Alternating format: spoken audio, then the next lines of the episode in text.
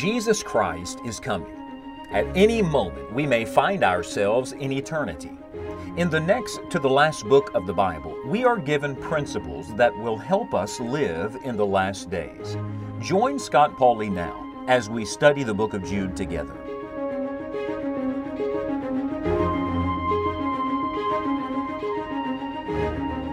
We're going to do a little divine math today. Now, I must make a confession here, and that is that math has never been my strong suit. It was not my favorite subject in school. I'm sure my former teachers can tell you uh, amen to that. And yet, as I've studied Scripture, I've found that God has an amazing math in the way that He works. He is the author of all truth, of course, and uh, there's a word here that has just captivated me. In Jude, we read these words Jude, the servant of Jesus Christ and brother of James, to them that are sanctified by God the Father and preserved in Jesus Christ and called. Mercy unto you, and peace and love be multiplied. Now, we've talked about for several days what it means to live on the edge of eternity and the things that we should be rehearsing about who we are in Christ and what we have in Christ and what we need from the Lord. Uh, we've looked at these beautiful prayer requests for mercy and peace and love. And I'll remind you, Jude was not praying that for himself, he was praying that for others.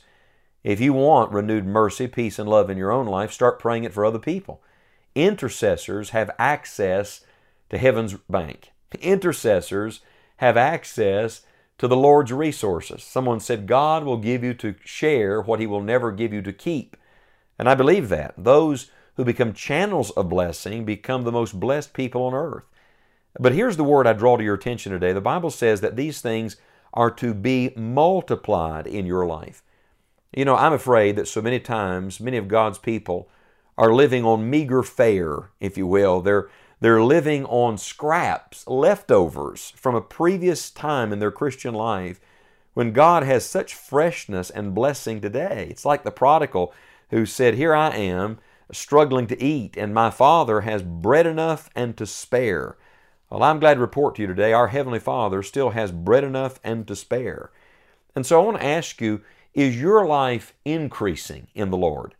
Uh, there's to be a divine increase in the Christian life. A friend of mine talks about it this way. He says that Christian life is to be an ever ascending life. I'm afraid too many people think they're just on an even keel when in fact they're actually descending. It's, it's tapering off, it's less and less. No, the Christian life is to be ever ascending, ever growing, ever climbing. Listen to the words of Proverbs 4, verse 18. The Bible says, But the path of the just is as the shining light that shineth more and more unto the perfect day. God's way is always more and more, not less and less. Uh, read the book of Romans and all of the, the much mores that God gives through Jesus Christ. The Lord wants His character, His mercy, His peace, His love, His power to be multiplied in your life and through your life. In a real revival, a spiritual awakening, God does some amazing things. First of all, He does some division. Yes, God's good at division. The right kind of division, not the kind that's started by flesh, not the kind that is sparked by us just not being happy with one another. No, God begins to separate you from things that do not please Him. God begins to, to separate you even sometimes from people that may be a distraction. There is a separating work. This is God's division. He does that through His Word. Remember, the Bible says, Hebrews chapter 4, verse 12, that the Bible, the Word of God, is sharper than any two edged sword, piercing to the dividing asunder of soul and spirit, and is a discerner of the thoughts and intents of the heart. You see, as you get in God's Word, God's Word is going to begin to divide some things. It's going to begin to separate you from some things. That's why you can't live the same way and be living in the Bible. Someone said either this book will keep you from sin or sin will keep you from this book. Why? Because the Word of God divides. So the Lord begins His dividing work. Then He does an adding work. Yes, He begins to put in some things that He wants there. I wonder, are you willing to let God add today the things that are, are lacking in your life? Are you a growing Christian? Pray right now, Lord, Put in me what needs to be in me today. Oh, but be careful. Because when the Lord does an adding work, He also does a subtracting work. Sometimes He has to remove certain things. As a matter of fact, as He adds more of Himself, He begins to push those other things out. There's not room for all that mess in your life when Jesus has His rightful place. Christ crowds things out that should not be there. But now watch this. The same God who does a dividing work and an adding work and a subtracting work really wants to do a multiplying work. Don't you love the word multiplied? What happens in multiplication? Oh, instead of it being just a little more, it becomes abundantly more, exceeding abundantly more. May I submit to you today that our God is the God of multiplication? As a matter of fact, He's revealed that way. In Genesis chapter 1, verse number 22, His first command to man is be fruitful and what? Multiply. God's intent was always that man multiply. And I want you to know that's not just true of the physical, that's true in spiritual things. God wants you to grow, He wants you to multiply as a Christian. A law first mentioned, uh, that verse Genesis 1:22 that I gave to you a moment ago, connected multiplication with fruitfulness. Be fruitful and multiply. You see, as you multiply, it, it is an evidence of the fruitfulness of God in your life. The fruit of the Spirit begins to grow in you. You begin to reproduce after your own kind in the lives of other people around you. Oh, we need some multiplying Christians and multiplying churches today. Uh, would you just say to the Lord, Lord, I want to be fruitful. I really do. I don't want to be barren. I don't want to just live. I want to bear the fruit that you want me to bear.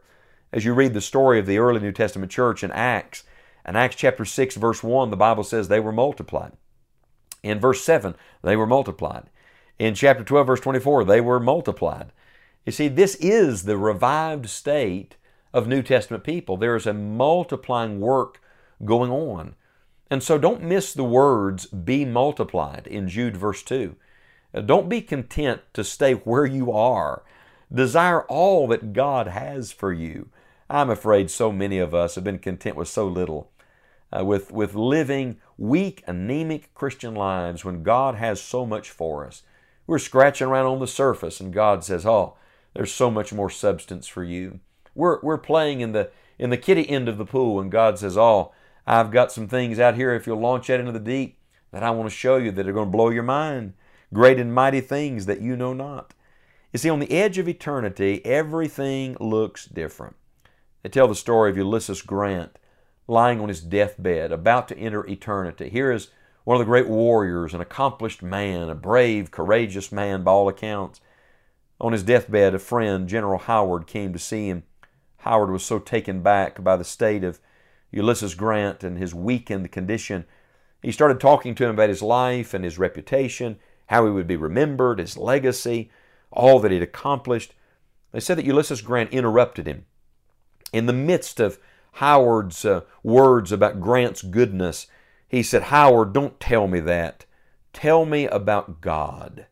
I tell you, when you get near the end, it's not about your greatness, it's about God's greatness.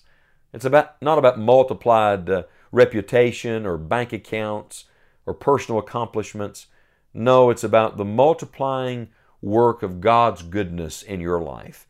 Uh, would you say today, by God's grace, I want to be a growing Christian to the very end. When I step over the line into eternity and meet God face to face, I want to be multiplied and be fruitful. I want my life to count for eternity.